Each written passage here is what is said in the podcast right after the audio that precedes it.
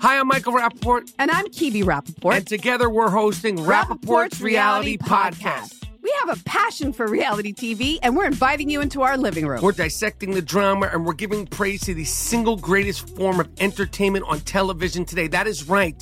Reality TV is the greatest form of entertainment on television today. Listen to Rapaport's Reality with me, Kibi Rapaport. And me, Michael Rapaport, on the iHeartRadio app, Apple Podcast, or wherever you get your podcast. Hey, fam, I'm Simone Boyce. I'm Danielle Robay. And we're the hosts of The Bright Side, the podcast from Hello Sunshine that's guaranteed to light up your day. Like our recent episode with sisters Regina and Reina King about the why behind their production company, Royal Ties. We have such a huge love for storytelling without walls, without barriers. Listen to The Bright Side from Hello Sunshine on the iHeartRadio app, Apple Podcasts, or wherever you get your podcasts. Hey there, I'm Dr. Maya Shankar, and I'm a scientist who studies human behavior. Many of us have experienced a moment in our lives that changes everything, that instantly divides our life into a before and an after. On my podcast, A Slight Change of Plans, I talk to people about navigating these moments. Their stories are full of candor and hard won wisdom. And you'll hear from scientists who teach us how we can be more resilient in the face of change. Listen on the iHeartRadio app, Apple Podcasts, or wherever you get your podcasts. It's Thursday, May 6th. I'm Oscar Ramirez from the Daily Dive podcast in Los Angeles, and this is Reopening America. Drug makers and labs are already working on the next generation of COVID vaccines, and they could come in the form of a pill or nasal spray. Researchers also hope to eventually work on a universal vaccine to provide protection against all types of coronaviruses. Gregory Zuckerman, special writer at the Wall Street Journal, joins us for the next generation of COVID 19 vaccines. Thanks for joining us, Gregory. Oh, great to be here. It's nice to think that we're so far along in the pandemic and we have these vaccines and some effective treatments that we can start thinking about the next generation of COVID vaccines. Drug makers, government labs, they're working to develop easier to take doses, easier to transport doses as well. And we're looking, uh, you know, other shots, most likely, yes, but we're also looking at pills and maybe even nasal sprays. So, Gregory, tell us a little bit more about what we're seeing for these next generation of COVID vaccines. So, the thing to remember is the ones that are out there right now are quite effective. Um, yeah. One exactly. can even wonder there's an argument or there's a question as to why we need more.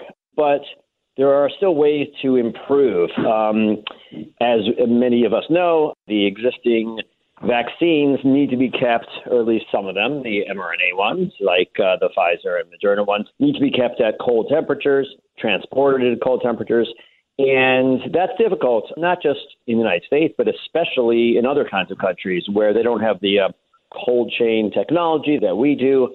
So that's one of the areas of emphasis for some of these other kind of companies. And it's not just companies, it's also scientists, as you mentioned, in government, but also um, academia as well, trying to create vaccines that don't need to be kept at the same cold temperatures.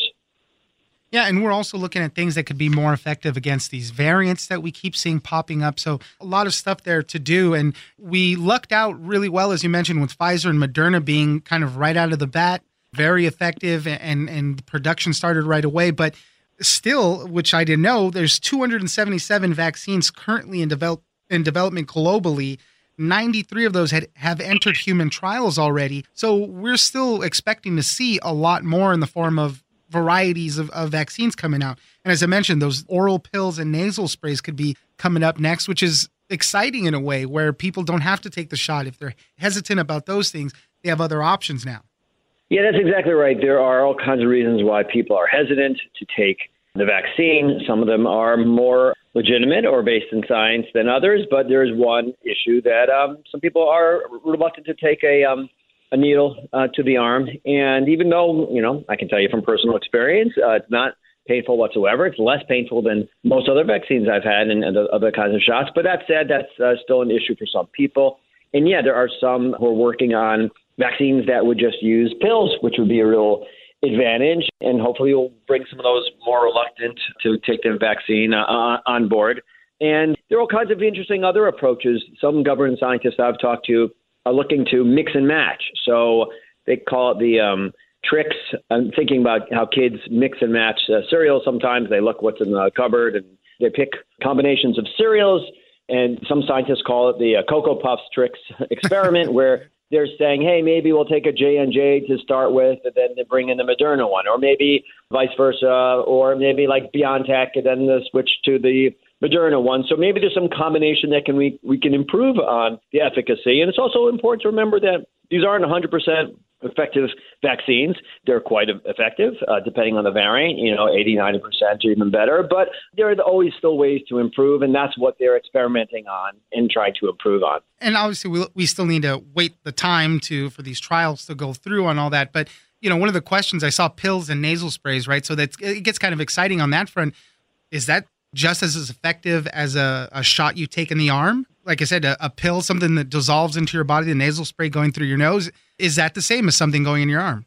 There's actually an argument that it could be more effective, especially in terms of the oral formulations. There are all kinds of different nasal spray formulations that are being worked on. I think seven are actually. And yeah, there's an argument that actually that would be even more effective because these are um, respiratory diseases, and maybe the most effective vaccine is one where it's used with a nasal spray as opposed to a, a shot. It hasn't been proved yet. Interesting technology. We don't want to get too carried away.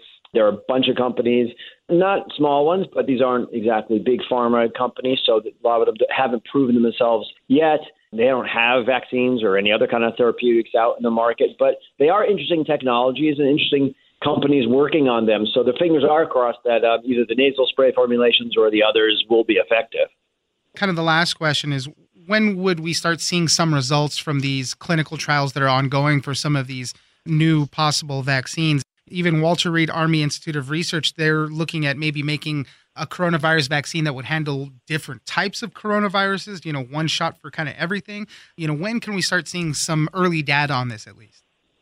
Yeah, I think later this year we'll start seeing the data and we can start getting excited or, or less excited when we see that. And we won't really see the new approaches, new formulations, be it nasal or otherwise, till next year. But it's something to look forward to. And as you just suggested, I'm really excited about the idea of one vaccine that can take care of multiple coronaviruses. And that's what um, there's a gentleman, a doctor at University of Pennsylvania, Drew Weissman, working on that, and there are government and other types of scientists too. And the concern is that this may not be, unfortunately, the last pandemic we see, and we need to be better prepared. So if you have a pan coronavirus vaccine that can handle all kinds of coronaviruses. It's important to remember that we've had every five, ten years, we've had a, a new outbreak. It's not always necessarily in the United States, but it's been elsewhere.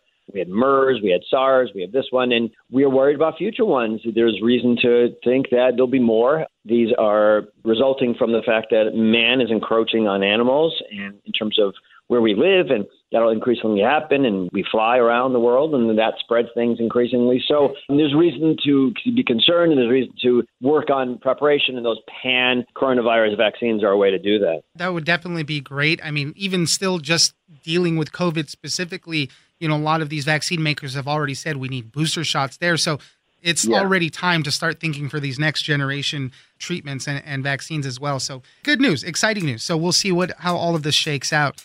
Gregory Zuckerman, special writer at the Wall Street Journal. Thank you very much for joining us. Of course, great to be here.